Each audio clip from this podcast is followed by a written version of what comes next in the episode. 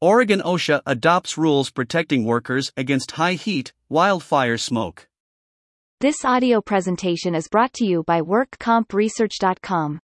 Forms, email updates, legal, regulatory, and compliance information, and more, for 53 jurisdictions across the U.S.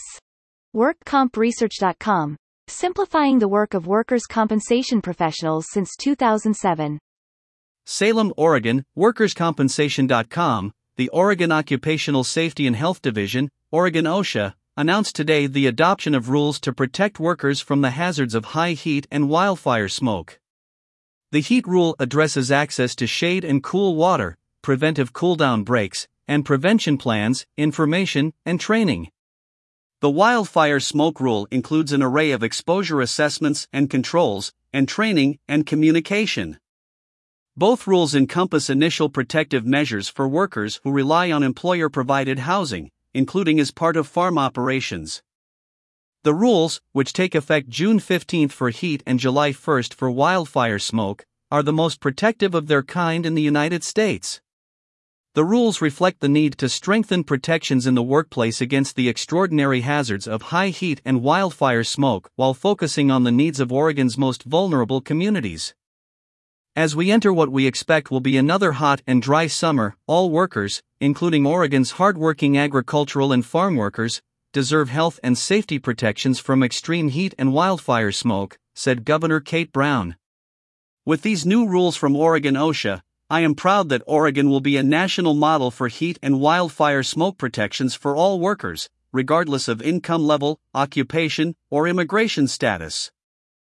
Oregon OSHA, part of the Oregon Department of Consumer and Business Services, DCBS, adopted the rules, which were proposed in February.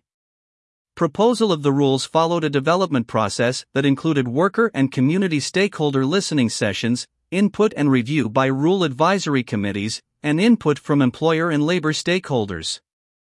The rules build on temporary emergency requirements that were adopted in summer 2021 following several months of stakeholder and community engagement.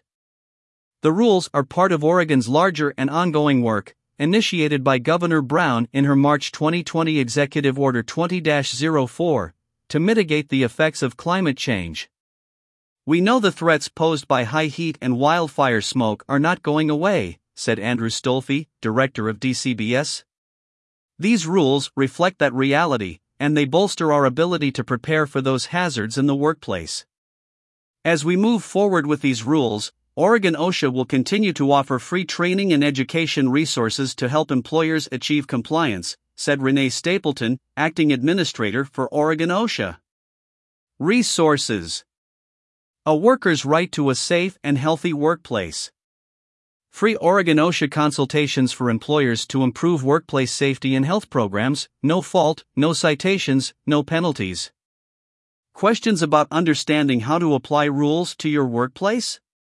Contact Oregon OSHA specialists. DCBS Multicultural Communications Program, providing outreach to communities with limited English proficiency. Toll free number for Spanish speaking Oregonians 800 843 8086. Ombuds Office for Oregon Workers for help understanding workplace safety and health rights, and workers' compensation rights. Read the rules. Rules to address employee and labor housing occupant exposure to high ambient temperatures. Rules to address employee exposure to wildfire smoke.